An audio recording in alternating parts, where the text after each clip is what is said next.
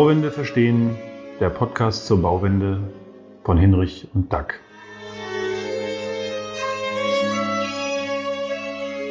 Es geht los, wunderbar. Also, ähm, ja, grüß Gott allerseits, herzlich willkommen, äh, moin moin. Hallo Doug, sei gegrüßt. Schönen guten Tag mal wieder. Und äh, ja, wir freuen uns, dass wir heute einen Gast begrüßen dürfen. Hallo Marcel, Marcel Burgstaller. Hallo, servus. Herzlich willkommen. Super, dass du mit dabei sein kannst. Du bist, wir sind total aufgeregt und ich, beziehungsweise ich bin total aufgeregt. Keine Ahnung, Doug, ob du aufgeregt bist. Ich bin total aufgeregt, weil du bist unser erster Gast. Bislang haben, bislang haben wir nur zu zweit. So, äh, okay. Ja, genau, genau. Ähm, also, ja, bevor wir gleich zu dir kommen, ja, und der Doug dich auch mal kurz vorstellen wird, ihr kennt euch, glaube ich, ja schon sehr, sehr lang ähm, erlaube ich mir wie immer ein paar ein, einführende Worte. Also das ist die vierte Episode von Bauwende verstehen. Und heute geht es um ein Bauprodukt ähm, von der Firma iStraw oder um mehrere Bauprodukte wahrscheinlich sogar. Aber das werden wir ja dann noch hören. Äh, was wir bisher gemacht haben, wir sind ja, wir haben ja schon, also es geht darum, Bauwände zu verstehen. Und ähm, ich komme ja aus einem Architekturbüro, Grassinger Emmerich Architekten, das sich vorgenommen hat, zum vor, äh, zu einem Vorreiter der Bauwände zu werden. Wir sind aber aus der alten Bauwelt und sind jetzt auf dem Weg dahin und ähm, wir diskutieren jetzt mit DAC zum Beispiel, wie wir da hinkommen können, was es dafür braucht, um ähm, was für Themen es geht. Und wir haben in den Episoden zwei und drei eigentlich einen Durchgang noch nicht ganz beendet, durch das gesamte Gebäude gemacht, vom Fundament bis zum Dach und was es da alles so gibt und worauf man da achten kann und was man alles weglassen kann, was wir vielleicht äh, falsch machen. Davon gibt es einiges anscheinend. Und was wir richtig machen können und welche Ansätze es da gibt. Und äh, das macht total Spaß. Wir haben auch echt gute Resonanz. Also es verbreitet sich so, ähm, so langsam. Ich habe jetzt ehrlich gesagt noch nicht geguckt, wie die Einschaltquoten jetzt heute waren, aber sie steigen langsam, aber sicher. Und ich glaube auch jetzt, ähm, je länger wir das machen werden, desto besser wird das werden, weil man merkt es ja überall. Das Thema ist ja absolut virulent. Es tut sich ganz viel. Und Marcel, da bin ich auch sehr gespannt, was du da so berichten wirst. Ähm, man merkt zumindest, dass du wenig Zeit hast. Ähm, offenbar hast du viel zu tun. Genau. Und dann, äh, Marcel, nicht wundern, jetzt kommt so ein Part, den ich immer mit, äh, den ich immer mit einspeise, und zwar, weil ich selber äh, dieses dem Thema Bitcoin verfallen bin, weil ich, äh, äh, weil es für mich ein, ein ganz äh, super, super spannendes Thema ist, eine Technologie, die aus meiner Sicht die Welt verändern wird zum Besseren.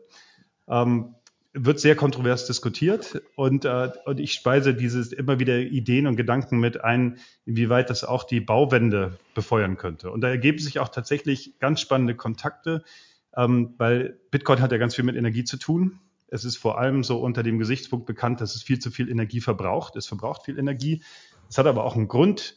Ähm, die, dieser Energieverbrauch sorgt dafür, dass Bitcoin eben so sicher ist, wie es ist. Aber ich will jetzt heute nicht Bitcoin erklären, sondern ich will darüber reden, was sich da tut. Also, und zwar gibt es unter den Bitcoinern die Idee, dass man das Bitcoin-Mining als Pufferspeicher sozusagen für den Energieverbrauch in Gebäuden nutzen kann. Und diese Idee verfolge ich weiter. Und da habe ich jetzt Kontakt aufgenommen zu einem Menschen, der, und den möchte ich auch mal als Gast einladen, der sich mit Energiekonzepten für ganze Gemeinden beschäftigt und auch bei einem Projekt hoffentlich mitarbeiten wird, an dem wir dran sind. Und der ist ein absoluter Bitcoin-Kritiker. Und ich wollte einfach nur mal davon berichten. Es geht ja darum, diese Technologien zu verstehen. Also wir werden das weiterverfolgen und ich habe immer noch die Hoffnung, ich werde ihn überzeugen davon, dass Bitcoin hier super interessant sein kann, gerade in Kombination äh, mit regenerativen Energien. Also das war so ein kleiner Teaser, wen wir dann noch einladen wollen. So, und jetzt kommen wir aber zu dem, was wir eigentlich heute machen. Und Doug, äh, du kennst Marcel Burgstaller schon sehr, sehr lang und deswegen stellst du dich das bitte auch mal vor und eröffnest das Gespräch. naja, was es zu Marcel zum Vorstellen gibt, ähm, sollte er vielleicht selber machen. Ähm, Aber wo habt ihr euch kennengelernt? Wie habt ihr euch kennengelernt? Also ich würde, das gerne, weiß ich noch genau. Das weiß ich noch genau. Genau, ich würde sagen, machen wir es mal andersrum. Stell du dich vor und dann erzähle ich die Anekdote dazu. Du kannst ja noch sagen oder modifiziere sie dann. Also fang mal an. Das, das, das Lustige war, das, das Kennenlernen äh, wurde ich erst heute Morgen schon wieder dran erinnert. Also im positiven Sinne wohlgemerkt. Und zwar war ich mit dem Günther Möller, der war seinerzeit der Marketingchef von Novo Fiber auf einer Podiumsveranstaltung in Berlin eingeladen. Weißt du noch, wie die, wie die hieß von der einen netten Dame aus dem Schwäbischen? Ich weiß es nicht mehr, ich weiß die Veranstaltung natürlich noch, klar. Genau, und dann, und dann ähm, äh, der Günther und ich sind da so hingelaufen, so vom Auto, und dann kam der Doug auf uns zu und hat gesagt, schön, dass ihr da seid und ihr seid auch die mit den OSSB-Platten und übrigens, wenn man die verbrennt, entsteht Blausäure und wir standen bloß da und dachten, wer ist das denn jetzt wirklich? und, und weshalb ich mich daran erinnert war, wir haben dann angefangen, ja, wir könnten ja irgendwelche Zertifikate, zum Beispiel den blauen Engel, ja, der blaue Engel. Also das ist ja jetzt nicht so die perfekte Zertifizierung von dem Bauprodukt und so. Also der Doug hat uns quasi in Sekunde eins klar gemacht, er hat einen absoluten Durchblick. Also wirklich, das ist ernst gemeint, was diese ganzen Zertifizierungen und ökologischen Auswirkungen und so angeht. Und gerade heute Morgen hatte ich wieder äh, die, die, die, das Thema blauer Engel, weil wir überlegen, unsere Einblasdämmung auf äh, den blauen Engel zu zertifizieren, weil das immer wieder gefragt wird, warum auch immer. Und immer hilft dann der Duck da hinten in meinem Kopf rum und sagt, nein, der blaue Engel ist nicht die gedachte Zertifizierung für einen Baustoff. Ja, egal. Aber also das war unser Kennenlernen. Wie, wie lange wie, wie lang ist das her? 2014 muss das gewesen sein. Ja? Naja, das kann wohl zehn Jahre her sein ungefähr. Gell? Ja. Zehn Jahre, 19 Jahre, ja, ja. Okay. Und seitdem haben, ja. Ja, nee, mach mal weiter, mach mal weiter. seitdem haben wir ja auch schon gemeinsam ein Projekt verwirklicht. Da muss ich auch sagen, also da hat er meinen höchsten Respekt verdient, weil er hat ja dieses Dachgeschoss da ausgebaut in Berlin. Also diese ganze Ebene des Dachgeschosses ist ein bisschen weniger aus, das sind glaube ich zwei, sogar zwei Geschosse, gell? Und da waren Fledermausgauben. Also die Architekturwissenden unter euch wissen ja, was eine Fledermausgaube ist. Und der Duck hat original diese Fledermausgaube mit Strohbauplatten verkleidet. Das ist ein Thema, das erwähne ich immer wieder, weil jemand sagt, ja, kann man die Platten schneiden? Und ich so, ich kenne da einen, der hat original eine Fledermausgaube damit ausgekleidet. Das ist einfach irre. Also es ist wirklich schön gemacht. Wo mir es dann gezeigt hat, ein paar Jahre später, habe ich gesagt, okay, Doug, ich verneige mich bei dir und deinen Kenntnissen. Das war richtig gute Arbeit, kann man echt nicht sagen habe jetzt genug gelobhudelt, sonst glauben die alle, ich werde bezahlt. ja, ich, wir, wir können es ja mal umdrehen. Also ich mache mal so ein bisschen den Einstieg, worüber wir überhaupt reden. Das haben wir ja bisher noch gar nicht gesagt. Also ähm, grundsätzlich machen alle am Bau treibenden Menschen in irgendeiner Form fast immer irgendwie Trockenbau. Der Trockenbau, wie er konventionell gemacht wird, ist für mich absolut unfassbar. Also ich fasse kein Rigips an, wenn ich nicht dazu genötigt werde.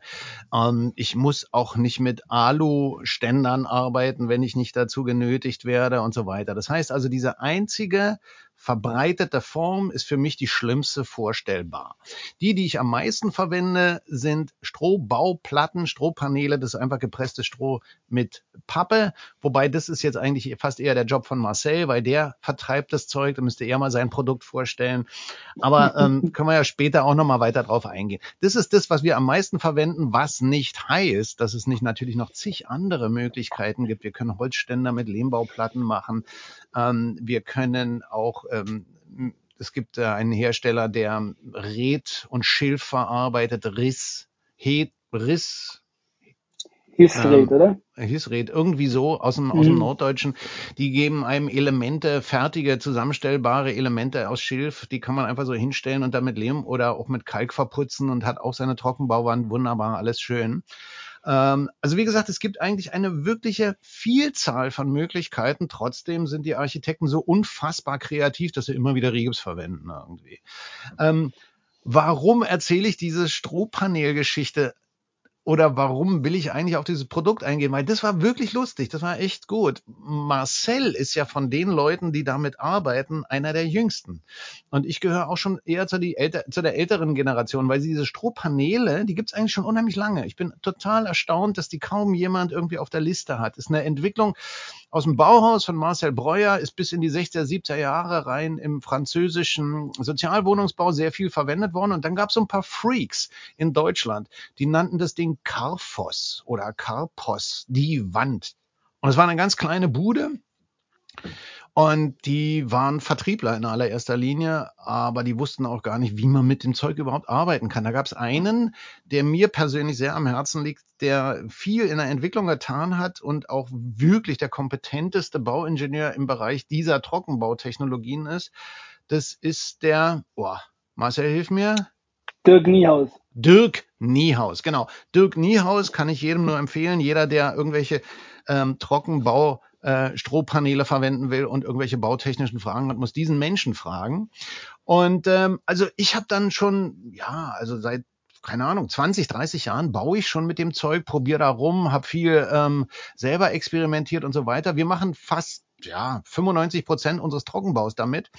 Und diese besagte äh, Vorstellung oder dieses besagte erste Zusammentreffen mit Marcel, jetzt möchte ich mal diese Lobhudeleien gerne zurückgeben, weil ich habe selten jemanden erlebt, der, der auf meine unflätigen Einwürfe während eines Vortrages so souverän reagiert hat wie er.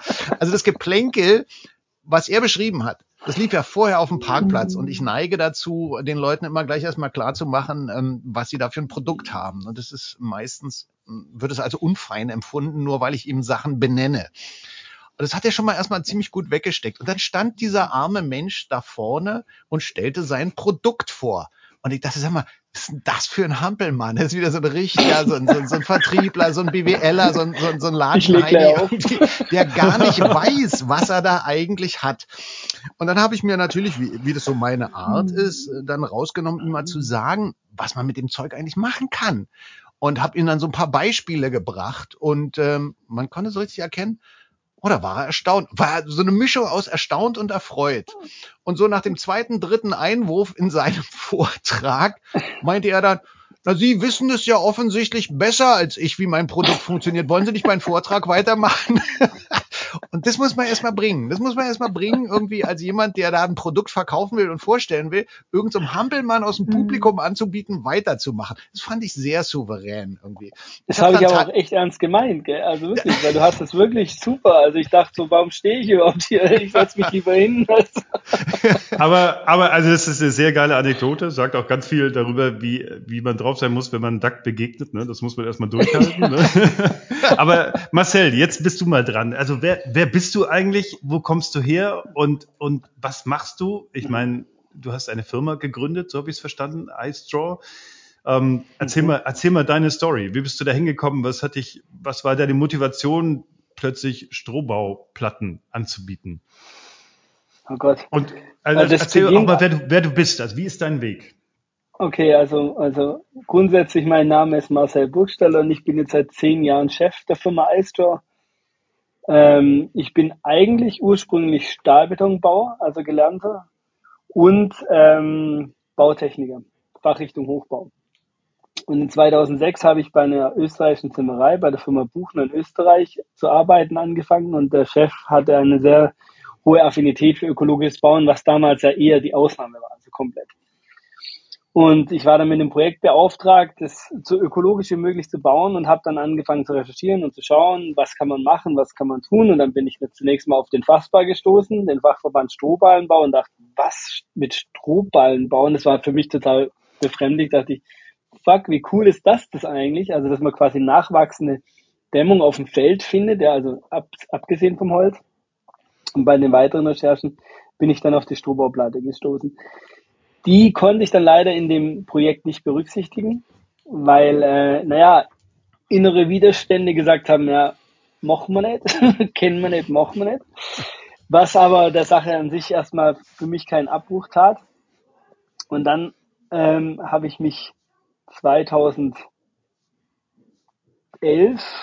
nachdem ihr, habe hab ich überlegt, okay, wie kann man denn das Thema nach vorne bringen, das ökologische Bauen, weil ich einfach die Wichtigkeit erkannt habe und habe dann iStraw als Planungsbüro für ökologisch, also für strohgedämmte Gebäude, deshalb auch iStraw, also ich Stroh, so in die Welt gerufen. Das war 2012. Und dann kam ich aber im Weiteren drauf, dass es eigentlich gar nicht so null nötig ist. A, gibt es weit bessere Architekten und Planer als mich, auf jeden Fall. Ja, also und, und zweitens ist eigentlich die Bauproduktebene eher das Thema, was fehlt. Also wir haben viele Planer und jeder Planer kann nach einer gewissen Einarbeitungszeit, sag ich mal, mit Strohballen und ökologischen Materialien arbeiten.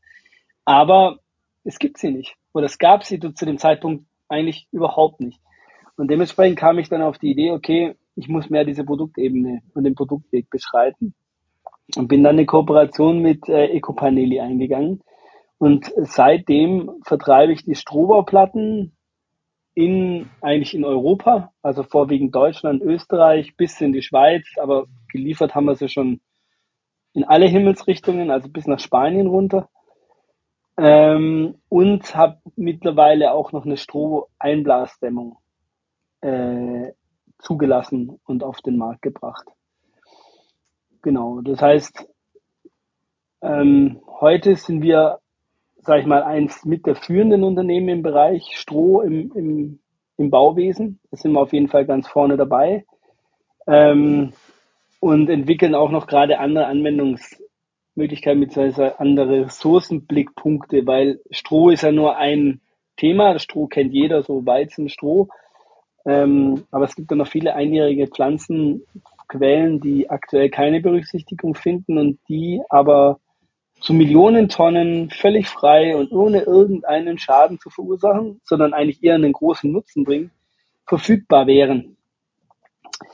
Und dem Thema haben wir uns einfach äh, voll angenommen. Zum Beispiel mhm. Paludikulturen, also das sind Pflanzen, die im, im Moor wachsen. Mhm. Was vor dem Hintergrund passiert, dass diese Pflanzen ähm, oder beziehungsweise diese vertrockneten Pflanzenreste äh, eine Verwertungskette darstellen, die um, unbedingt benötigt wird, weil wir dies, die Moore, das ist jetzt ein bisschen weg vom Bau, aber die Moore sind sehr große CO2, also trockengelegte Moore sind sehr große CO2-Emittenten. Und äh, damit man dieses, diesen Prozess stoppen kann, muss man sie zurückvernässen. Das Problem ist, wenn ich sie zurückvernässe, kann das nämlich äh, kann auf diesen Flächen erstmal für den Landwirt keine Wertschöpfung mehr stattfinden. Weshalb kein Landwirt sagt, ja, ich, ich vernässe jetzt mal fröhlich zurück und habe dann nichts mehr, was, womit ich Geld verdienen kann. Und dementsprechend wurden da Wege gesucht, diese Pflanzen zu verwerten. Und da ist dann der, der Bayerische Donau-Moos-Zweckverband. So heißt er, genau, und der Raphael Burkhardsmeier, der ist da der Projektleiter und der Vernetzungskoordinator, der ist dann auf mich zugekommen und hat mich gefragt, Herr Burschel, haben Sie eine Idee, was wir mit diesen Materialien machen können? Da habe ich gesagt, ja, lassen Sie uns doch Platten draus herstellen. Ja Weil wir okay. wussten das ja. schon. Also wir haben ja. schon mal so ein Projekt 2015 gemacht für den Senegal. Da hat es schon sehr gut funktioniert und deshalb wussten wir, naja, das wird schon, ja, das geht, egal, im Prinzip ist es ziemlich egal, was Sie verwenden. Also Sie können immer vertrocknete Pflanzenstängel verwenden, um solche Platten herzustellen. Und damit war einfach ähm, eine Wertschöpfungskette gefunden, die seit 20 Jahren gesucht wird. Also es ist ganz interessant, wie sehr da die Leute quasi dran verzweifelt sind an dieser Aufgabe. Also das muss ich jetzt nochmal nachfragen, weil das finde ich ja, das finde ich ja genial, oder? Also man hat ja das Problem, wenn man sich mit diesen nachhaltigen Fragen beschäftigt, dann kann ja mal der Eindruck entstehen, dass egal wohin ich schaue, irgendwie wird es immer schlimmer. Ja? Also, also wenn man sagt, äh, ich beschäftige mich mit Holzbau, dann stößt man auf die Forstwirtschaft und dann stellt man fest, oh, die Forstwirtschaft ist auch nicht zwingend immer nachhaltig, sondern da passiert auch so viel Mist, ja. Und deswegen finde ich ja solche Entwicklungen und solche Geschichten, sage ich jetzt mal, ähm, also wenn ich es richtig verstanden habe, Suchen die jemanden, der diese Pflanzen verwerten kann, damit die Landwirte, die eine, einen Anreiz haben, einen Mehrwert haben, ähm, Wertschöpfung generieren können, um wieder Moore anzulegen? Habe ich das richtig verstanden? Genau, um die Flächen, die jetzt trockengelegt sind, zurückzuvernässen. Um ja. zu verhindern, dass der Torfkörper weiter degeneriert. Ja. Also dazu will ich nochmal ähm, ein bisschen allgemeiner werden. Das ist ja das, mhm. also ähm, für diejenigen, die noch nicht so viel zugehört haben oder die mich noch nicht so gut kennen, also ich bin ja in der, in der glücklichen Situation, dass ich eigentlich hier der unflexibelste bin von allen, weil ich habe immer das gemacht, äh, was ich machen wollte und jetzt äh, ist es zufällig mal gerade en vogue irgendwie. Also man hat sich jahrzehntelang auslachen und bespucken lassen müssen, äh, wenn man so einen Öko-Krempel gemacht hat. Und jetzt finden sie einen alle ganz toll. Ich bin mal gespannt, wann die nächste Phase kommt. Das ist dann die endgültige Untergangsphase wahrscheinlich. Aber oh, wenn man, jetzt geht das wieder los. nee, nee, es geht nicht los. Ganz im Gegenteil, ganz im Gegenteil. Wenn man das, wenn man das ähm, immer schon gemacht hat, dann hat man natürlich ganz zwangsläufig ähm, unterschiedliche Aufgabenstellungen, man hat unterschiedliche Lösungen. Und es ist total interessant, weil ähm, wie die Natur ebenso ist, die wir ja alle seit Jahrmillionen kennen oder so lange wie wir leben und uns damit beschäftigen, die ist halt eben viel länger auf der Wiese und die hat viel mehr Lösungen anzubieten als unsere beschränkte Ingenieurskunst irgendwie. Und äh, gerade dieses Thema mit der Einjährigkeit, ja, also wenn wir mal mehr oder so viel Geld in Forschung und Entwicklung stecken würden mit Naturprodukten oder naturnahen Produkten, wie wir ein äh, Optimierung von Gipskartonplatten stecken oder so, dann würden wir ein, einen Blumenstrauß an Möglichkeiten und Optionen haben. Das ist unglaublich. Und das, was Marcel da gerade eben erzählt hat, ist ja nur ein Beispiel. Also wenn man so lange und so viel unterwegs ist, dann muss man sich mal angucken, wie haben denn die Leute früher gedämmt, ja? Du gehst in den Norden von Deutschland, da sind in den alten Häusern äh, Seegrasdämmungen drin. Ganz fantastisch, ja. Ähm, brennt nicht das Zeug, ist insektenresistent. Ähm, ne, Normalerweise musste Dämmung irgendwie mit Bohrsalz versetzen. Seegras hat das ganze Leben im Meersalz gelegen. Also da passiert überhaupt nichts. Und ähm, so hast du natürlich noch ganz viele andere Möglichkeiten. Ja? Also es gibt auch gerade wieder so eine Initiative, die sich auch erstarkt, aber die auch ganz große Schwierigkeiten hat, anerkannt zu werden oder Zulassung zu kriegen und so weiter. Das sind, sind Hanfkalkbauweisen. Ja? Ich weiß nicht, ob das geläufig ist, aber wenn wir in der Thematik sind der einjährig wachsenden, ich nehme einfach ein paar Handfasern, ähm, verbinde die oder binde die mit Kalk und mache daraus Steine und habe dann äh, Hanfkalk Kalksteine, mit denen ich mauern kann. Die haben die erforderlichen Wärmedämmeigenschaften, die haben die erforderlichen statischen Eigenschaften und die haben nochmal ganz wichtig auch wieder ähm, die ganz entscheidenden ähm, Eigenschaften für den sommerlichen Wärmeschutz irgendwie. Also das sind eben alles Naturbaustoffe, ähnlich wie ähm, Strohpaneele, und ähm, das funktioniert ganz wunderbar. Oder Leichtlehmbauweisen, Stroh und Lehm, also wo, wo der Lehm gar nicht mehr so als, als, als Putz oder als fester Stoff verwendet wird, sondern als bindender Stoff, also als Bindemittel. Und dann kriege ich da auch die Eigenschaften hin. Und von daher ist es, ähm, ist es für mich gar nicht so überraschend, wenn Marcel da mit seinen, mit seinen Moorpflanzen um die Ecke kommt. Äh, ich, wie gesagt, ich habe genug andere Beispiele und ich bin sicher, da gibt es auch andere Leute, die haben noch viel mehr Beispiele. Und wir könnten in dem Bereich viel mehr machen und viel mehr erreichen, wenn, wenn einfach dieser ganze Fokus von dem konventionellen Materialien und Verwendungen sich mal in so eine Richtung begeben würde, wo haben wir denn das ganze Zeug noch in der Natur vorhanden?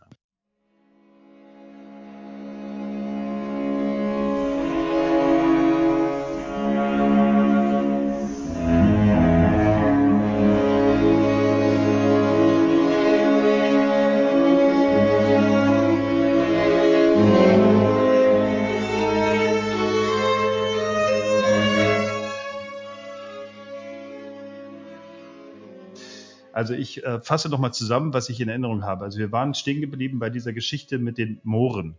Also bei der Wertschöpfungskette, ja, dass also der ein Verein händeringend danach sucht, wie können Landwirte einen, ähm, einen Anreiz haben, Moore wiederherzustellen. Ja, Marcel? Du meldest dich? Kurz mal, das ist, das ist viel krasser. Das ist nicht, dass es ein Verein ist, der da händeringend danach sucht, sondern die Bundesregierung hat sich auferlegt, bis 2030 fünf Prozent der deutschen Moorflächen zurückzuvernetzen. Das sind 50.000 Hektar im Jahr.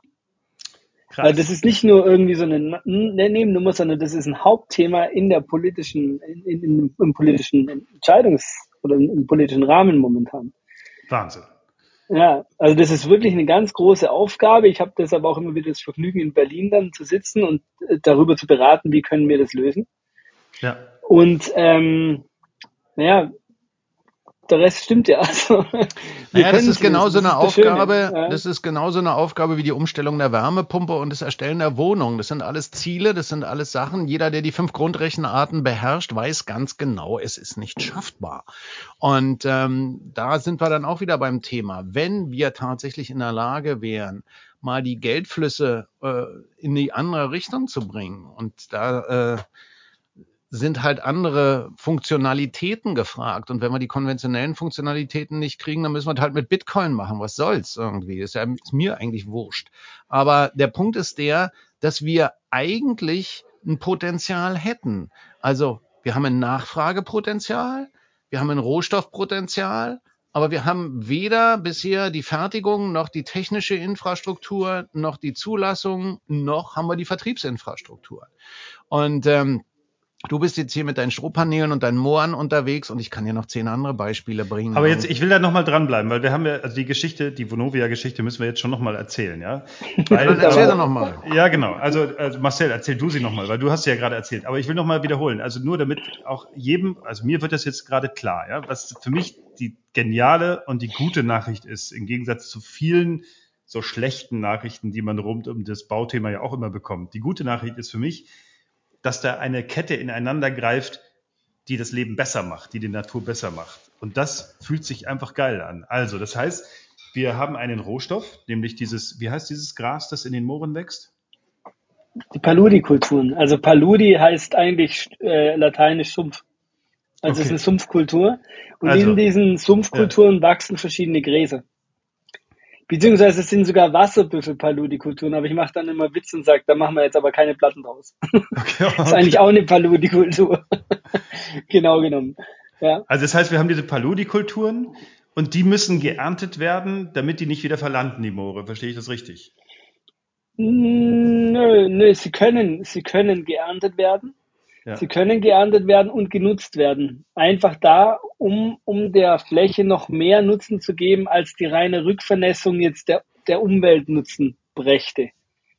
Okay, ja, weil also man muss ja überlegen, also wenn ich ein Moor trocken lege, das, das war kurz mal das System dahinter, dann, dann ähm, veratmet im Prinzip der Torfkörper. Das heißt, der zersetzt sich, weil Sauerstoff drankommt, fängt er an, sich zu zersetzen. Ja, das heißt, der Torfkörper wird immer geringer und geringer und baut sich ab bis zum Stein runter. Also bis einfach nichts mehr da ist. Und das soll, das muss verhindert werden. Und zwar zwingend und dringend. Weil erstens emittiert sehr viel CO2, Lachgas und Methan in die Atmosphäre. Und zweitens äh, verlieren die Landwirte ihre Lebensgrundlage, weil auf Stein wächst halt nicht mehr allzu viel. Ja. Und dementsprechend hat dann die Bundesregierung sich diese, dieses Ziel auferlegt, also diese 50.000 im Hektar zurück, ja, im Jahr zurück zu vernässen, aber es fehlt eben an den, an den möglichen Wertschöpfungsketten. Und da steigen wir jetzt ein und sagen, okay, wir bieten euch die Wertschöpfung. Okay, ja, wow. Also das finde ich, das finde ich äh, eine total spannende Aussicht so. Und jetzt erzähl bitte nochmal, du musst es leider nochmal erzählen, diese Vonovia-Geschichte, weil für mich hängt das zusammen, ja. Es hat was mit Skalierbarkeit zu tun. Es hängt absolut zusammen, absolut, absolut. Ja. Also ich weiß gar nicht wo, ich glaube, ich fange einfach von vorne an. Also, Fang von vorne an. der Stefan Siemens von der Firma Beck Fastener Systems, ich muss ihn hier lobend erwähnen. Die haben übrigens einen Holznagel entwickelt. Irre Geschichte, super geil. Also ich feiere ihn wirklich. Der hat du mich meinst, darauf hingewiesen. Du meinst den, der geschossen wird, wo das Holz sich dann verschweißt, richtig? Ja, genau. Ja, ja, genau. alles klar. Schon verwendet. Ah, Super System. Also muss ich echt Natürlich. sagen, das sind einfach Dinge, die bringen uns nach vorne, ja. Das, das ist einfach geil, ja. Also da muss ich ähm, übrigens, also das werde ich übrigens, äh, liebe Zuhörer, das, das verlinken wir in den Show Notes. Also den Link dazu, den bräuchte ich dann im Nachgang nochmal, wenn du mir den bitte zuschicken kannst, dann tun wir das unter die Podcast-Folge. Zu der ich Firma, kann mich auch mit dem Stefan äh, äh, connecten und dann könnt ihr mal einen Podcast mit ihm machen, weil was die machen, ist auch total super. Also ist, wirklich ja, absolut spitze. Es ist, Okay. Ich weiß gar nicht, wie lange es die schon gibt. Ja, also dass diese diese Schussgeräte gibt es schon ewig, diese Firma gibt es ewig, diesen Holznagel, der ist relativ neu, aber der ist auch ja. äh, schon relativ alt, also für für diese neuen Produkte. Und es ist für mich wieder völlig faszinierend, du hast immer nur so, so einzelne Highlights, jemanden wie Marcel, der da auch irgendwie mit seinem Stroh rumspinnt oder äh, irgendwelche Leute, die Hanfkalk machen, die einfach mal das Zeug wahrscheinlich vorher geraucht haben und jetzt damit bauen irgendwie. Äh, aber das Vorher war es umgekehrt, ne? Ja, ja, aber das setzt sich nicht durch in der Breite, das ist irre. Also man muss sich das vielleicht bitte mal, also ich würde gerne mal nochmal die Gelegenheit nutzen, dieses Produkt hier auch vorzustellen, weil es ist wirklich irre. Also du, du hast äh, ein Schussgerät, wie, wie die, jeder Zimmermann, äh, der, der seine Lattung oder was auch immer mit einem Hochdruck äh, verschießt mit den Nägeln. Und die Nägel sind aus Holz. Und er schießt da Holz in Holz. Und das Faszinierende an dieser Verbindung ist, dass sich das Holz tatsächlich miteinander verschweißt. Also diese Verbindung, ja, die ist haltbarer als eine Schraubverbindung, weil es wirklich verschweißt ist. Das ist absolut äh, ein, ein total geniales System. Das fristet ein Nischendasein. Ja, wir haben jetzt mehrere, also mehrere, zwei, äh, zwei Holzhäuser, Holzarbeiten damit gemacht. Da ist dann die Hauptschwierigkeit, muss man sich auch mal vorstellen, ja, dass du da, äh, dass die Zimmerleute da noch viel mehr und viel präziser auf die Eigenarten des Holzes, nämlich die unterschiedlichen Schwundrichtungen achten müssen, weil diese Verbindung, die ist so fest und so kraftschlüssig, dass wenn du da Langholz auf Hirnholz verschießt und so weiter, dann reißt oder knarrt das Holz, weil der Nagel nicht nachgibt, weil der Holznagel nicht nachgibt. Die Schraube tut es, die Klammer tut es auch, ja. Das ist zum Beispiel so eine Erkenntnis gewesen, die wir dann äh, irgendwie erreicht haben in der Verwendung dieses Produkts.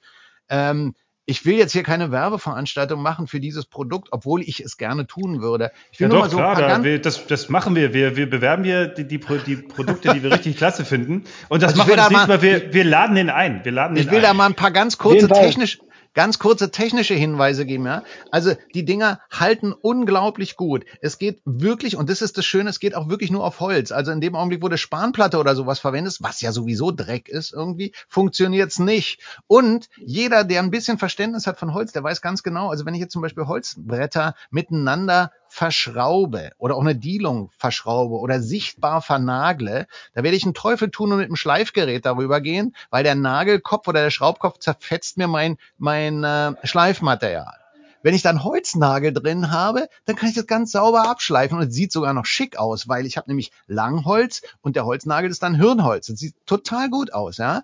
Ähm, das ja, das wollte ich jetzt einfach mal loswerden, weil das ist auch wieder, also Hinrich weiß das ja schon, ich, ich will auch nicht immer zu dick auftragen, aber wenn man bei mir so ein bisschen ins Repertoire kommt, da ist schon eine ganze Menge und ich kann und will natürlich auch nicht immer alles irgendwie vor mir hertragen, weil das erschlägt dann die Leute, aber es gibt so viel, ich kann es immer wieder nur, nur betonen, die Natur ist einfach ein paar Jahre länger unterwegs als wir mit unseren Ingenieurwissenschaften und wenn es da ein paar Leute gibt, die sich da wirklich mit auseinandersetzen, da gibt es so viele, so geniale Lösungen und ich warte einfach nur darauf, dass ich glaube, ich glaube, dass ich, ich prognostiziere, das wird jetzt explodieren, weil alle darauf warten und Bock haben vor allem. Ist so. Und jetzt, ja. und jetzt, Marcel, jetzt bist du nochmal dran mit dieser Vonovia-Geschichte, die ja auch so ein bisschen was vielleicht mit, ähm, weiß nicht, ob explodieren, mhm. aber jeweils einer Skalierung zu tun hat. Jetzt erzähl die nochmal die Geschichte. Also ich fange nochmal von also, also, der Stefan Siemens von der Firma Bex Fastening Systems, hier nochmal einen Gruß an ihn, ist auf mich zugekommen und hat gesagt, hey, bewirb dich da, die Bonovia macht einen ökologischen Wettbewerb, um einfach ökologisch anwendbare Lösungen für ihre Bauprojekte zu finden. Und da habe ich mich dann äh, beworben mit der Stroheinblasdämmung, mit den Strohbauplatten und mit den OSSB-Platten und habe dann mit allen drei Produkten den ersten Pitch gewinnen können, was sich natürlich total gefreut hat, weil ich meine, der Hammer. Da, da waren, ja. ich weiß nicht, 45 oder so, auch, auch Bex war dabei. Beck war auch dabei. Aber sehr, ähm, jedenfalls konnte ich das sehr für mich entscheiden und dann in, in der nächsten Runde saß ich dann oder stand ich dann mehr oder weniger vor zehn äh, Jurymitgliedern der Vonovia also aus allen Richtungen, aus der kaufmännischen Richtung, aus der unternehmerischen, aus der Unternehmensführung, ja, also die, die, CEO, die Frau Kanelopoulos war auch dabei und aus den, die Techniker, die das verarbeiten und die haben mich dann quasi auseinandergenommen. Also ich habe das präsentiert und die haben mich auseinandergenommen. Dagegen ist ein DAX sein Auseinandernehmen eher so ein bisschen witzig. Ernsthaft? Aber echt? die haben wirklich, ja, ja, die waren, die waren was echt, haben die, die was, was haben die gefragt? Exakt, ja. Was haben die gefragt? Ja, zum Beispiel?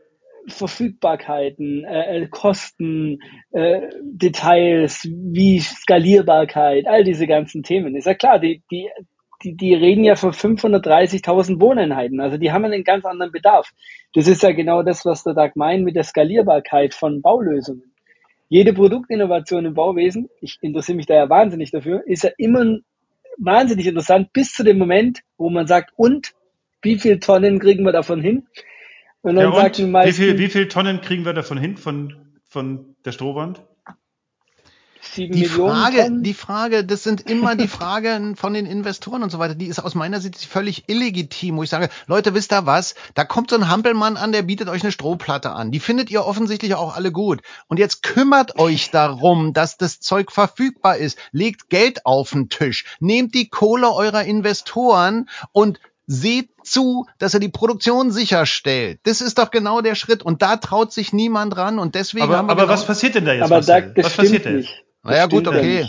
Du Ja. bist Das natürlich in anderen Kreisen unterwegs als ich, das ist richtig. Also wer würde sich mit mir auf den Golfplatz stellen? Ich auch nicht. Ich kann gar nicht Golf spielen. Aber jetzt, hätte ich will, ich, Golf? ich, ich, was haben die jetzt gesagt? Weil die, denen, denen muss das ja klar sein. Also es geht um Skalierung. Genau, Wie- es geht um? Skalierung, es geht darum, wie, wie ist quasi die Verfügbarkeit, wie sind die Kosten. Und das haben wir einfach durchdiskutiert und durchdekliniert und dann haben sie gesagt, okay, cool, wir melden uns bei Ihnen und dann bin ich gegangen. und ein paar Wochen später kam dann äh, die Nachricht und dann hieß es, ja, die Stroheinblasdämmung und die Strohbauplatten haben gewonnen und äh, die werden dann groß gefeiert im November in, in, in Berlin, dann im Futurium. Da waren wir dann da und haben dann zusammen mit der Frau Gallwitz und dem wer ist der von den Grünen, der Kasem, Kasem, Kasem und äh, der Herr Schnellenhuber und so, die waren alle da. Also es war eine richtig, sag ich mal, illustre Gesellschaft da und haben dann die Produkte gefeiert und die Fortschritte und, und auch den Willen der Vonovia nochmal unterstrichen, hier im Prinzip äh, Gesellschaftsverantwortung zu übernehmen. Was man grundsätzlich, finde ich, begrüßen kann, weil die können wirklich was bewegen. Ja, also da, ein darum Einfamilienhausbau geht's doch, oder? ist zwar auch nett, ja, ich Ja. meine, ich wohne ja auch in einem Strohhaus, also das dahinter sind Strohbauplatten, ist ja klar. Ähm, aber ich habe nie den Impact, ja, wenn die Ja. Vonovia oder Gropius oder oder B&O oder die Strabag oder wie auch immer sie alle heißen mögen, äh, diese Dinge in die Hand nehmen, naja, dann sieht es ganz anders aus. Dann hat es eine ganz andere Wirkung, auch auf die anderen Marktteilnehmer. Und der, das ist der Punkt, wo ich dem DAG widersprechen muss. Ja, das war in der Vergangenheit der Fall, dass sich darum nicht gekümmert wurde. Aber heute haben wir eine ganz andere Situation. Heute merken die Leute ihre Verantwortung und ja, sie sind bereit, dafür Geld auf den Tisch zu legen. Das müssen sie auch tun, weil du völlig recht hast. Was willst du denn? Was, was tue ich denn mit einer Produktion mit 100.000 Quadratmeter im Jahr? Das ist lächerlich. Wir haben 281 Millionen Quadratmeter Gips und Gipsfaserplatten jedes Jahr. Da müssen wir hin. Wie Das viel? ist eigentlich 281 Millionen. Quadratmeter, ja, jedes Ja, Jahr. Wahnsinn. Ja, und aber was, und, aber wie wird das, entschuldige, Doug, aber wie, das interessiert mich jetzt. Also das heißt, ihr seid jetzt da dran, ähm, zu überlegen, wie können wir das skalieren, ja? Also wie können wir die Produktion skalieren? Prinzip, ja, es, es, gibt kein, es gibt keine andere Fragestellung. Das Ja. Problem ist einfach, Doch, was doch, tue ich? doch, doch, doch. Es gibt noch eine Nein. zusätzliche Fragestellung. Es geht nicht ja, nur eine um zusätzliche, aber keine andere. Doch, zunächst mal muss ich klarstellen, dass ich das Material, das angefragt ist, auch irgendwie verfügbar bekomme. Nein. Nein, du musst Doch. vorher etwas anderes äh, zur Verfügung Okay. stellen. Das ist natürlich auch genau der Punkt, wo wir beide uns fürchterlich in die Haare gekriegt haben. Du musst sicherstellen, dass sie das Material, was du da produzierst, auch verwenden dürfen. Das heißt, du brauchst, bevor du in eine große Produktion gehst, alle für Deutschland erforderlichen Zertifizierungen und Zulassungen. So, und genau da hängt es in vielen Bereichen. Du hast keine, du hast keine Zulassung für deine Strohbauplatte für die Gebäudeklasse 5. Ist so. Fertig. Und solange wie du die nicht hast, wird kein Vonovia, wird kein B&O bei dir Quadratkilometerweise Strohpaneele bestellen, die dann nachher auf Halde liegen, weil, weil der Brandschutzprüfer sagt, dürft dann nicht verwenden. Es ist ja nicht so, dass es in vielen Bereichen, gerade im Ostblock, Produktionskapazitäten gibt und dort auch Häuser gebaut werden. Ich muss dir doch nicht erzählen, was die Tschechen für äh, Häuser bauen aus den Strohpaneelen. Das dürftest du bei uns niemals machen, weil wir die Zulassungen nicht haben. So, und das ist genau das, was ich meine. Und da ist die große Lücke. Die große Lücke zwischen Leuten wie dir und den Leuten, die sowas nachfragen. Die Leute, die das nachfragen, das sind die wirtschaftlich getriebenen wie Vonovia, die dann irgendwelche Controller, Projektsteuerer, Projektentwickler haben.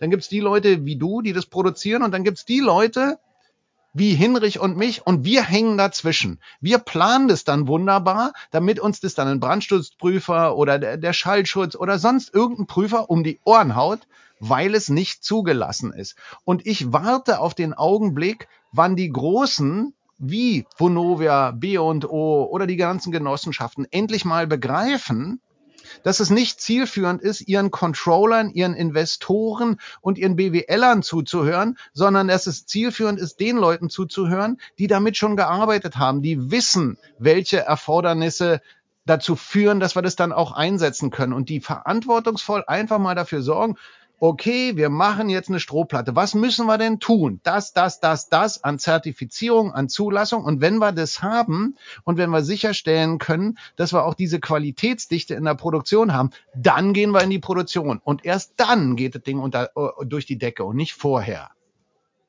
Okay, Marcel, jetzt ja, hast du das Wort. Ich, ich sehe es als äh, illiterativen Prozess. Also ich denke, man muss das parallel oh, alles gleichzeitig. Wort. Gell? Ich, ich konzentriere mich immer voll, dass ich sauber aussprechen kann, weil ich nicht als Dummer dastehen möchte. Aber es ist original. Es ist original. Ähm, es ist so, wir müssen das parallel machen. Wir haben überhaupt nicht die Chance, das eine erst und das andere nachher ja, zu tun. Das ja. geht nicht. Weißt du, wir, weil wir einfach, wir haben Projektgrößen mittlerweile im Raum stehen, wo ich sage, naja, es ist ja eine Anwendungsthematik. Also wenn wir in der Planung sprechen, ich bin ja voll bei dir, Gebäudeklasse 5 hat so ihre Eigenarten, ja. Aber es gibt immer noch Wände, in, auch in diesen Gebäudeklassen, die haben einfach keine Anforderungen. Peng. Und das sind viele Wände oft. Ja, das sind wirklich, die meisten Wände haben überhaupt keine Anforderungen. Wann? Da bin ich schon erledigt. Habe ich schon alles, kann ich schon die Stuberplatte verwenden. Natürlich, wenn es dann in erhöhte Brandschutzanforderungen geht und so, da bin ich bei dir. Da kommen wir dann die Mühlen der deutschen Beamtenwelt und Brandschutzideen. Und da brauche ich dann eben entweder sehr bemühte Brandschützer. Da gibt's ja zum Beispiel der, der Reinhard Eberl-Packan, der ist ja, ja klar. sehr gut. Also der findet ja immer einen Weg, solche Dinge einzusetzen und auch Möglichkeiten. Ja, den, den, den packen aber, wir übrigens, den packen, da brauche ich auch den Kontakt, den packen wir auch in die Show Notes. Auf jeden Fall, der ist super, ja. der ist cool. Den müsst ihr euch auf jeden Fall auch einladen. Ja. Ich habe da einige. Also ich glaube, das ja. nächste Jahr kann ich euch ein paar Leute liefern, die da lustig, absolut zu hören sind zu dem Thema, weil die sind ja. cool. Also, ähm, ja, du musst auch, du musst auch einfach Leute finden, die in ihrem Fachgebiet äh, die äh, nicht nur genau, die, die, was drauf haben, die größte Befriedigung daraus ziehen, dass sie erfolgreich sind, sondern dass sie auch die Lösung finden, von denen alle sagen, sie würden diese niemals finden. Und der über Pakan gehört eindeutig dazu. Also ich, äh, eines meiner ersten Vorträge, irgendwie Holz als Baustoff der Zukunft, das ist mittlerweile 20 Jahre her, da war der da. Da dachte ich, was ist denn das für eine Nase irgendwie? Ähm, weil der kam da mit einer Selbstverständlichkeit an ähm, und, und, und sagte, no, was wollt ihr eigentlich? Wir machen das mit dem Brandschutz, kriegen wir immer hin. Und der kriegt's auch immer hin. Das ist, aber, er ist aber nicht der Einzige. Ich kenne da noch ein paar andere, aber das, also er ist da wirklich extrem exponiert und das ist natürlich auch so ein Thema. Das müssen auch die ganzen Ingenieure und die ganzen Planer lernen. Wenn dir der eine sagt, es geht nicht, dann geht zum anderen. Der dir sagt, Darf ich da kurz eine Anekdote, da ja. muss ich euch kurz eine Anekdote dazu erzählen, weil das passt einfach perfekt rein. Und zwar die Petra van der Wielen, die arbeitet bei der DENA. Die hat mich kennengelernt über dieses Moorschutzprojekt. Da saßen wir zusammen, hat sie gesagt, hey, wir brauchen irgendwas Cooles, irgendein cooles Projekt, wo wir die Stroberplatten mit reinbringen. Ich so, Peter, geil, lass dir was einfallen. Zwei Tage später ruft mich Edge an. Edge, die bauen gerade diesen Amazon ja, Tower in Berlin. Kennt mhm. ihr, oder? Und die sagen, ja, Herr Burgstaller, das ist ja total geil. Wir wollen diese Platten verwenden. Und ich so, ja, wo denn? Ja, 35. Stockwerk in in unserem Büro. Und ich voll so, okay. Und dann kam so, Gebäudeklasse, Fragezeichen. dann so, ja, schicken Sie mal die Unterlagen. Habe ich die Unterlagen geschickt. Und was kam? Doug, was kam? Ja, nee, der Brandschützer sagt, das geht nicht. Und ich so, ja, fuck it, Alter, Mist, schade. Weißt du, wäre so toll, wäre das so ein tolles Leuchtturmprojekt, oder? Aber ja. wenn der Brandschützer sagt, geht nicht, geht nicht. Ich so, okay, rufen Reinhard an, sag, Reinhard, sag mal, wir haben da folgendes vor, wir wollen dies im 35. Stockwerk, in diesem Amazon Tower, wollen wir die Stroberplatten verwenden? Was sagst du? Ja, klar geht es. und ich war so, wie klar geht es? Also, ja, müssen wir uns angucken, aber das funktioniert schon. Also, das funktioniert. Mit der Info bin ich zurück zu Edge. Dann hat sich der Brandschützer auch nochmal angeschaut. Und was ist? Ja, klar geht's. Ja. Es geht nicht für jede Wand. Natürlich ist ja nicht. klar. Wir haben nicht alle Wände, aber wir haben diese low-hanging fruits und die nehmen wir einfach mit. Ja. Bei mir ist es doch egal, ob ich jetzt 150 oder 180 Quadratmeter. Wichtig ist, dass es in solchen Projekten zum Einsatz kommt, damit man einfach ja. zeigt, schau her, das ist doch mal ein Leuchtturm auf 135 Meter Höhe äh, Strohplatten einzusetzen. Ja, natürlich. Also, das ja. rockt. Könnt ihr mir noch mal was erklären, wie das mit diesen Zulassungen eigentlich genau abläuft? Also, also das kann wie, niemand.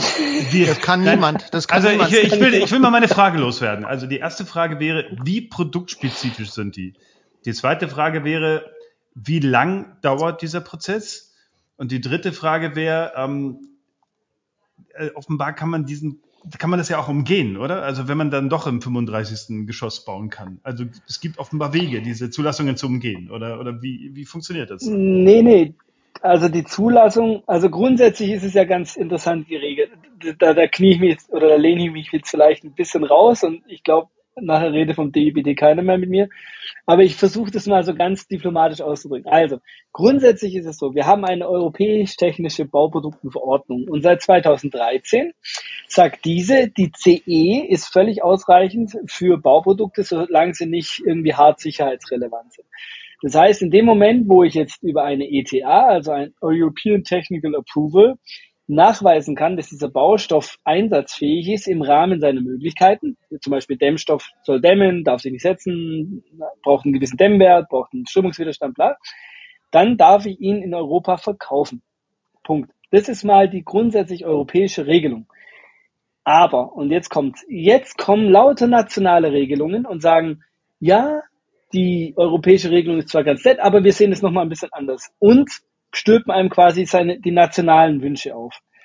Und das ist eigentlich in der Bauproduktenverordnung nicht gemäß dieser Verordnung gar nicht zulässig. Also es darf überhaupt keine nationale Regelung dem gegenüberstellen. Aber natürlich hat die Bauindustrie da eine sehr große Lobby und auch entsprechende Einflussmöglichkeiten. Äh, wurde das einfach so verändert, dass jetzt doch wieder sehr viele nationale Regelungen gewissen Bereichen die Dinge halt, sage ich mal, erschweren. So. Also könnte das heißt, man da jetzt vom, könnte man da jetzt vom Europäischen Gerichtshof gegen klagen? Kannst du alles schon. machen, Hinrich, aber das bringt ja, alles nichts. Also ich darf vielleicht noch mal schon das, das äh, viel zitierte und ja dankenswerterweise auch viel gelobte Dachgeschoss, von dem wir ja gerade sprechen, ähm, noch mal anbringen. Wir sind ja nicht doof. Also wir haben zur Baugenehmigung ein komplettes Brandschutzkonzept mit eingereicht. Und das freigezeichnete, genehmigte und geprüfte Brandschutzkonzept war Bestandteil unserer Baugenehmigung. Und dann haben wir angefangen zu bauen. Ich meine, Marcel weiß das. Wir haben ja fast unsere, unsere Freundschaft darüber irgendwie zerbrechen lassen. ähm, und dann kommt da der Brandschutzprüfer an und sagt, was ist denn das für ein Zeug? Kenne ich nicht, will ich nicht, weiß ich nicht. Und dann hat Marcel genau das gesagt, was er jetzt erzählt hat. Ja, hat er Europa-Zulassung und so weiter. Und ich habe gesagt, du, das ist mir völlig egal. Wenn der Brandschutzprüfer das nicht abnimmt, dann stehe ich hier. So, und genau so war's. Und der Typ sitzt dann da, Kraft seiner Wassersuppe, an meinem Schreibtisch, guckt mich an und sagt mir, verklagen Sie mich doch. Na, was machst denn da, lieber Hinrich? Dann verklagst du den. Hast einen Prozess an der Backe, der drei bis fünf Jahre dauert. Solange steht deine Baustelle still. Der Typ sitzt in der Ecke, trinkt seinen Cognac und raucht die Zigarre. Die brennt ja und äh, du kommst nicht weiter. Na, der Typ weiß doch ganz genau, dass du das nicht machst. Du kannst das gar nicht bringen. Und Nein, mein Gedanke, mein Gedanke ist ein anderer. Ich denke an was anderes. Also das ist ja als Einzelkämpfer ist man natürlich da verloren. Aber mir, mir geht es doch darum. Wir wollen diese Baustoffe. Wir haben doch ein ganz anderes Setting als noch vor ein paar Jahren. Alle wollen das. Also der Wille ist da, ja. Ähm, äh, weil, weil der, der Zwang auch da ist. Und meine Überlegung ist eben, kann man nicht sowas, also die Bitcoin-Szene, die, ähm, die hat ja, bei denen ist ja das Konzept Open Source. Also die machen, das ist mhm. alles, alles, was mit, liegt alles offen. Ja. Alles ist, liegt offen und dadurch entsteht eigentlich eine größere Qualität und das ganze Konzept basiert auf Kooperation. Also ohne da jetzt ins Detail zu gehen, ist, denke ich die ganze Zeit darüber nach, wie können wir das in der Bauwelt hinkriegen? Weil genau das ist es, was wir brauchen. Wir brauchen Open Source und wir brauchen Kooperation.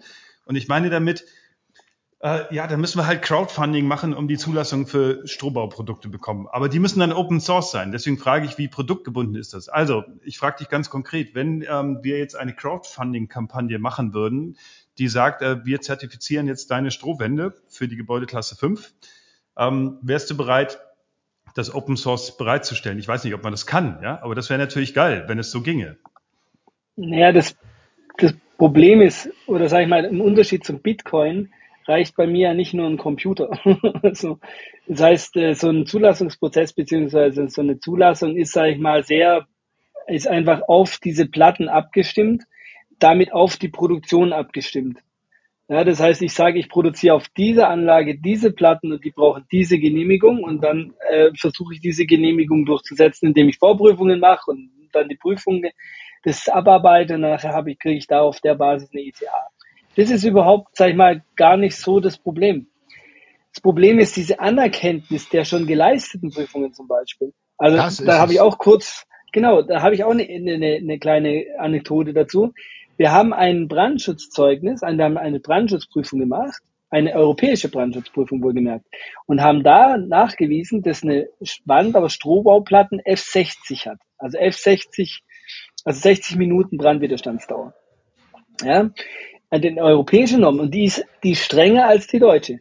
Jetzt habe ich das in dem Projekt äh, Zillestraße, was wir demnächst realisieren, dann äh, vorgelegt, habe gesagt, schau her, wir haben so eine Prüfung. Dann sagt mir das DIBT, ja, nett, aber es ist halt eine europäische und wir wollen halt gerne deutsche. so, wir können das grundsätzlich anerkennen, F30 über eine allgemeine Bauteil, Bauartgenehmigung oder Bauteilsprüfung. Dann zahle ich dafür aber nochmal 10.000 Euro. Die lege ich einfach auf den Tisch und sage hier. Ja, das heißt, ich habe ich hab die Nachweise, aber sie werden nicht anerkannt. Weil man Okay, sagt, jetzt, äh, jetzt muss ich mal kurz halt einhaken. anders. Jetzt Ja. muss ich mal kurz einhaken, weil ich da, nur damit ich das verstehe. Also, es ist streng genommen so, dass diese nationalen äh, äh, Gesetzgebungen, sage ich mal, oder Prüfverfahren eigentlich gar nicht zulässig sind, weil es eine europäische Grundprüfung gibt, die ausreichend sein sollte. Habe ich das richtig verstanden?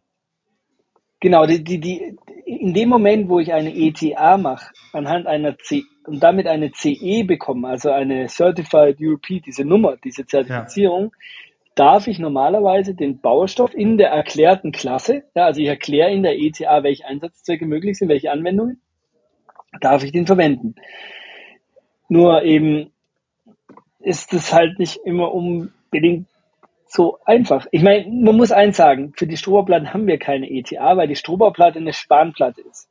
Das heißt, die ist ein geregelter Baustoff. Also sie ist eigentlich überhaupt, kann ich der gar keine ETA geben, weil sie einem, einem, einer Norm unterliegt, also einem European Standard. Ja. Und deshalb meine ich, es ist wahnsinnig, es ist wahnsinnig komplex, dieses ganze Zulassungs- und Genehmigungs- und Also da- Brandschutz und Da möchte ich, da möchte ich wirklich nochmal einhaken. Du kannst eigentlich Ja. tatsächlich diese ganze Thematik nur erschlagen, wenn du Arbeitsgruppen äh, etablieren könntest, die sich um solche Zulassungen kümmern. Da ist nur die Frage, wer finanziert diese? Ja, das geht ja noch weiter. Ähm, Also du hast ja bestimmte Sachen, wo du zum Beispiel eine- eine Feuerwiderstandsklasse hast. Und selbst wenn du eine Feuerwiderstandsklasse hast, von mir aus von F90, aber die Bauordnung, die Landesbauordnung sagt irgendwie Treppenhaus nur mit nicht brennbaren Baustoffen. So, Ja, dann ist dir das F90, schei dann ist, dann ist es scheißegal, ob das Ding F90 hat, F30 oder F60. Wenn die Bauordnung sagt, nicht brennbare Baustoffe, dann geht's halt nicht mehr. Und wenn du die so, so auslegen würdest, wie du sie auslegen müsstest, dann müsstest du in, in Berlin äh, alle Altbauten abreißen, weil die haben Holztreppenhäuser. Äh, ja, da hast du nur noch einen Bestandsschutz. Also es ist tatsächlich so, dass man echt irgendwelche Arbeitskreise äh, etablieren können müsste, die für diese ganzen Zulassungen zuständig sind, weil es ist ja so, ähm, dass das dass das durchaus machbar ist. Es gibt halt eben nur keinen, der das wirklich in der entsprechenden Form macht, weil die Großen machen es nicht und die Kleinen haben nicht genug Kohle.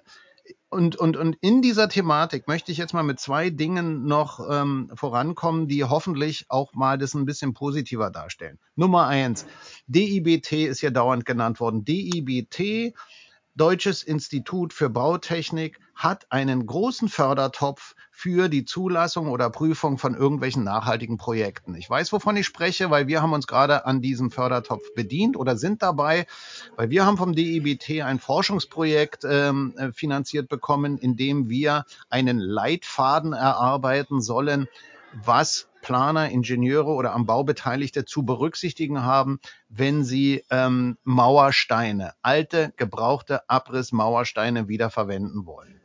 Ähm, das ist ein Beispiel, wo ich sage, gut, wir haben das jetzt mal gemacht ähm, und, und wir haben hier eine sehr interessierte Bauingenieurin bei unseren Mitarbeiterinnen, äh, die sich dieses Projektes jetzt annimmt. Wir sind da reingeschlittert, weil wir so einen Reuse-Wettbewerb gewonnen haben. Und dann möchte ich noch eine Sache sagen, äh, um das dann vielleicht auch noch mal ein bisschen runder zu machen. Wir sind ja jetzt mittlerweile, also wir, sage ich jetzt mal Spreeplan, ähm, sehr stark in diese Stroh- oder Strohbauecke gekommen, einfach weil wir viel darüber gesprochen haben und auch viel damit gebaut haben. Ich habe aber in dieser Runde hier auch schon mehrfach gesagt, die Natur hat viel mehr äh, und ähm, auch zum Stroh gehört mehr. Und da möchte ich zwei positive Aspekte jetzt nochmal loswerden, nämlich aus dem Bereich des Lehmbaus. Die meisten haben das überhaupt wahrscheinlich gar nicht mitgekriegt. Es gibt ein EuGH-Urteil in der jüngeren Vergangenheit und das ist ein ganz wichtiges Urteil, wie nämlich mit Bauaushub, mit Baustellenaushub umzugehen ist. Ähm, bisher war es so, dass also Bauaushub per se war ein Schadstoff, war etwas, was abzufahren ist. Das war also etwas, was Geld gekostet hat. Das ist jetzt nicht mehr so aufgrund dieses EuGH-Urteils. Dadurch, dass wir so viel Lehm in so vielen unserer Baugruben haben, wird es als Wertstoff kategorisiert. Das heißt, das Vorzeichen ändert sich von dem, was jetzt vorher gekostet hat, ist es zumindest nach diesem Urteil jetzt eigentlich ein Wertstoff. Ich bin mal sehr gespannt, was die ganze Bauindustrie daraus macht und ob sie die daraus resultierende Chance wirklich wahrnimmt, die Lehmbaustoffe jetzt weiter voranzubringen. Das ist der eine positive Aspekt in Bezug auf den Lehm. Und der zweite positive Aspekt, äh, ich weiß gar nicht, ob sie jetzt schon raus ist oder noch rauskommen wird, im April sollte die neue DIN-Norm für Lehmmauerwerk rauskommen. Es hat auch bisher nie jemand wirklich sich ähm, darum gekümmert, mal zu prüfen, wie hält das eigentlich. Deswegen durftest du nur maximal zwei Geschosse mit Lehmsteinen mauern oder bauen. Und aufgrund einer Initiative äh, von der Deutschen Bundesumweltstiftung, von ZRS und äh, einer Uni ist jetzt ein äh, Forschungsprojekt abgeschlossen worden, was in eine neue DIN gemündet hat, die eindeutig nachweist, wie die statischen und anderen bautechnischen Verhältnisse von Lehmmauerwerk sind. Und siehe da, du kannst mit einmal fünf Stockwerke machen. Und das muss man sich jetzt mal vorstellen, ja. Wir können, ich habe die hier bei mir im Büro zu stehen, Lehmsteine, die sehen genauso aus wie die Kalksander. Du kannst dieselben Fertigungsmaschinen äh, verwenden, du kannst dieselbe Produktion nehmen und du kannst jetzt auch jeden Maurer, der gerne, oder jeden Bauherrn, der dir dann immer sagt, ich möchte gerne massiv bauen, ja, wo ich dann mal sage, oh, das ist schon gleich unser Kumpel irgendwie. Aber schön, dem kannst du jetzt sagen, okay, dann bauen wir massiv. Mauern wir mit Lehmstein. Na, wunderbar. Und den holst du dir am besten auch noch aus deiner Baugrube. So, jetzt sind wir vom Strom ein bisschen weggekommen, aber ich hoffe, wir sind mit der Geschichte jetzt vielleicht so ein bisschen in die Richtung gekommen, wo wir sagen können, na ja, vielleicht kriegen wir es ja doch noch irgendwie in die richtige Richtung. Ja, also wir, wir nähern uns jetzt äh, übrigens dann auch dann der, den, den Abschluss. Wir haben ja jetzt, also ich, wir könnten jetzt, glaube ich, stundenlang noch weiterreden. Ich habe vor allem auch noch richtig viele Fragen. Deswegen will ich dich schon nochmal einladen, Marcel, ähm, um das auch weiter zu verfolgen, wie das weitergeht. Also auch, wie geht das mit Vonovia weiter? Weil, und wie geht dieses Rollout, wie geht das Rollout weiter? Das finde ich ähm, extrem spannend. Und, ähm, und vor allem finde ich es spannend, äh, das dann selber auch umzusetzen. Also ich meine, das ist ja das, was, worauf wir Bock haben. Ja? Also wir, wir haben große, also wir merken, dass ähm, wir haben so ein paar, wir planen große Wohnanlagen, gerne mal 200 Wohnungen, ja, oft für städtische mhm. Wohnungsbaugesellschaften, aber auch für private. Und, ähm, und da geht es um diese Skalierbarkeit. Und da, und da sind jetzt plötzlich völlig, an, die reden ganz anders. Die wollen das jetzt, also weil sie es müssen vielleicht auch. Und da, da, brauchen wir, da brauchen wir dieses ganze Know-how, dieses geballte Know-how, das ihr zwei zum Beispiel verkörpert, wie, dass man das so weit wie möglich treibt, ja? dass wir da echt was anbieten können. Du, wir können also, euch auch die ganzen Beispiele zeigen. Wir haben die Details, wir haben die Ausführungen, wir haben die Beispiele. Kannst dir alle angucken. Wir wohnen da drin. Meine Wände hier hinten, die sind aus Stroh. Fertig. Mit ein bisschen Lehm reingeschmiert. Kann ich, kann ich, kann ich, wie, wie schaut das, wie schaut das mit Wohnungstrennwänden aus? Kann ich Wohnungstrennwände komplett aus Stroh machen? Na klar. Wie, wie, wie schaut das mit der Tragfähigkeit aus? Also Tragfähigkeit gut, ist nicht ganz so toll, aber also wenn du wirklich mit richtiger echter Tragfähigkeit ankommen willst, haben wir auch ein Holzskelett äh, drin. Aber ähm, in unserer beider Zusammenarbeit, Hinrich, habe ich dir auch gesagt, ich kann dir die ganzen Details, äh, kann ich dir mal schicken. Also wir haben eine eine, äh, zuge eine geplante, detaillierte, zugelassene und geprüften Wandaufbau mit Strohpanelen Ausschließlich mit Naturbaustoffen in der Wohnungstrennwandqualität. Ganz klar. Haben wir hier auch überall eingebaut. Kannst dir angucken. Wir haben einen besseren Schallschutz, als du dir das vorstellen kannst irgendwie. Äh, und wie gesagt, du kannst die Schrauben reinschrauben, das Zeug hält. Äh, und, und der Brandschutz, naja, der ist, äh, das, ja, der ist höher als ähm, vergleichbar bei Rigips. Hat aber eben also, seine Zulassung nicht. Okay, das ist dann wieder so ein Thema. Ähm, wie kriegt man die Bauherren dazu, dass sie es trotzdem machen? Da brauchen wir dann diesen Brandschützer, oder? Unterschiedlich. Du brauchst, äh, du brauchst einen Juristen, du brauchst einen Brandschützer, du brauchst einen Versicherer. Hm. Aber wir haben ja noch ein paar Podcasts vor uns.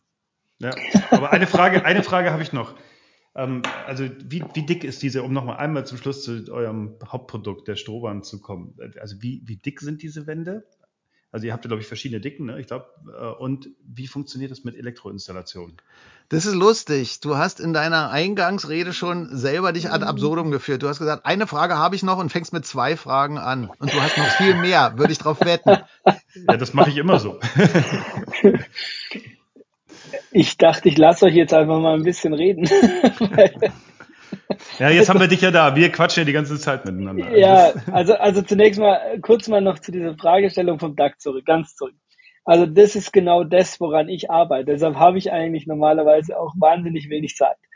Bis wir im Prinzip diese Zulassungsthematiken, die Produktionsthematiken, die Verarbeitungsthematiken und die Investorenthematiken unter einen Hut bringen, dass wir das schaffen, weil da, da bin ich voll beim Tag, da ist völlig richtig.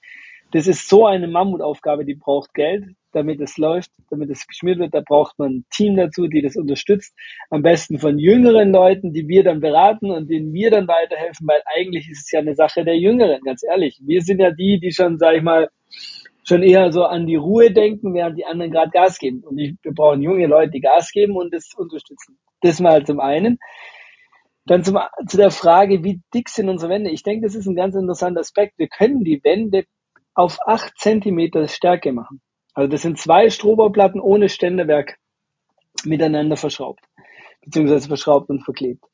Dann hat man im Prinzip einen sehr geringen, eine sehr dünne Wand, die jetzt für jede, sag ich mal, soziale Wohnungsbau oder so wunderbar funktioniert. Also auch vom Schall her ist es alles gut. Also die, wir haben schon mehrere so soziale Wohnbauten so ausgeführt und da gab es nie Beschwerden. Also dass jemand gesagt hat, oh, die ist aber hellhörig oder so, gar nicht. Also es ist eine richtig angenehme Wandsituation. Man kann die entweder in den Estrich einbinden, Schallschutz, oder auf den Estrich draufstellen, Variabilität. Ja, haben wir auch schon gemacht, funktioniert auch einwandfrei. Aber wenn ich sie direkt zueinander verschraube, habe ich natürlich äh, keine Möglichkeit, Kabel zu führen, weil ich ja keinen Zwischenraum habe. Das heißt, dann muss ich im Prinzip die Kabel und die Elektroinstallation in die Platte hineinfräsen. Was jetzt auch kein Problem ist, was man auch machen kann, aber es ist halt, sage ich mal, ein Unterschied ja, zu, zu einer Wand mit einem Installationsraum. Deshalb ist meine persönlich liebste Variante die, dass man sagt, man hat eine Strohbauplatte mit 40 Millimeter, dann einen Holzständer mit 40 auf 60 und nochmal eine Strohbauplatte.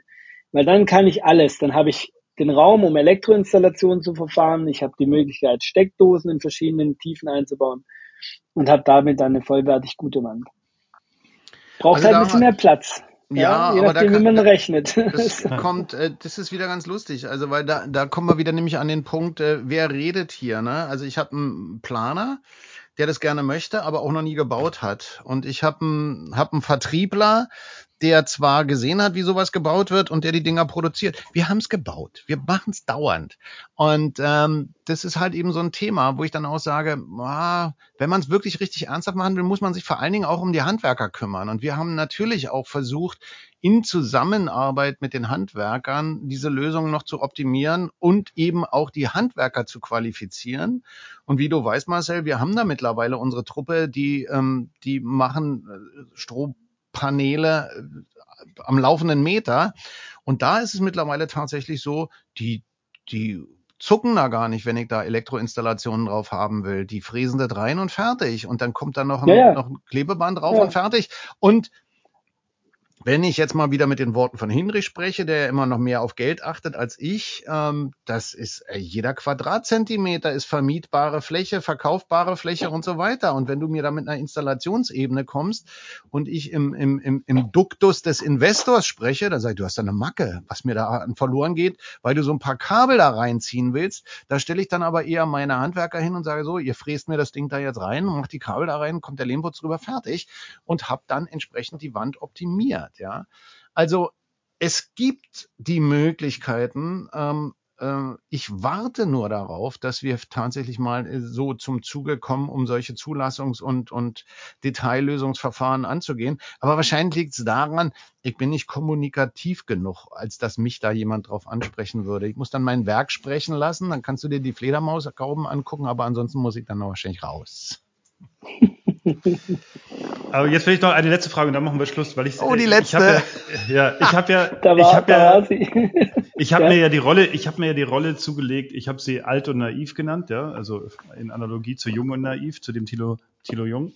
Weil, ähm, äh, weil damit kann ich dann elegant einfach zugeben, dass ich keine Ahnung habe ähm, und äh, von diesen ganzen Dingen und deswegen frage ich einfach, ähm, was müsste man, also mal angenommen es gelänge, mal angenommen man könnte so Crowdfunding auf die Beine stellen mit dem Ziel, dass wir für diese ganzen Produkte, die uns, also wir haben über Lehmbauplatten gesprochen, ja, ähm, Doug hat sehr schön anschaulich geschildert, Lehm brennt nicht, ne? weil wir haben jetzt eine Situation, dass wir ähm, eben auch Gebäudeklasse 5 äh, eine dreigeschossige Aufstockung aus Holz machen und die besteht zur Hälfte aus Gips.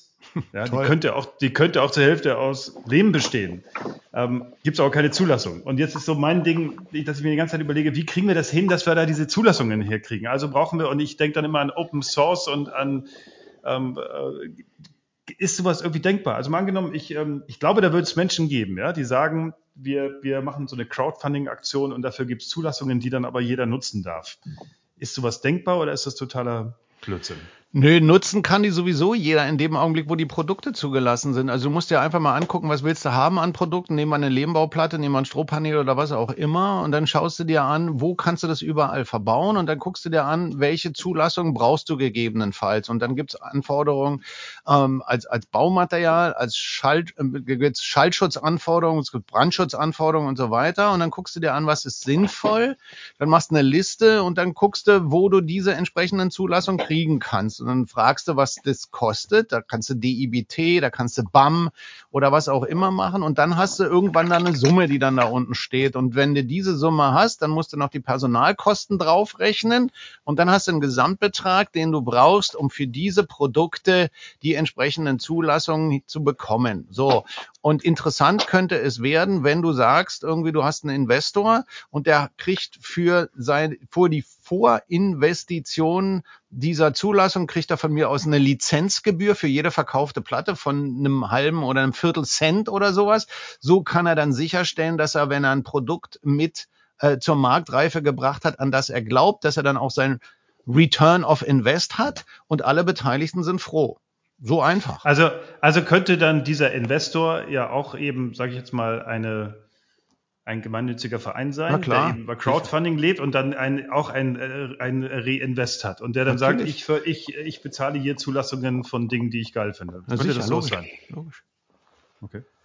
Also wir denken da ein bisschen, das nochmals mehr so sozialistischer, dass wir sagen, naja, wie bringen wir quasi die möglichst viele Beteiligte dazu, in da zum Beispiel entweder rein zu investieren oder daran irgendeiner Form teilzuhaben.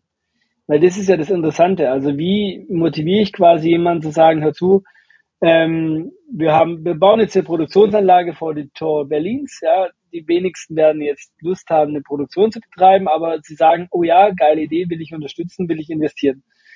Ähm, und bin dafür zum Beispiel beteiligt dann am, am Umsatz oder am Gewinn, wie auch immer.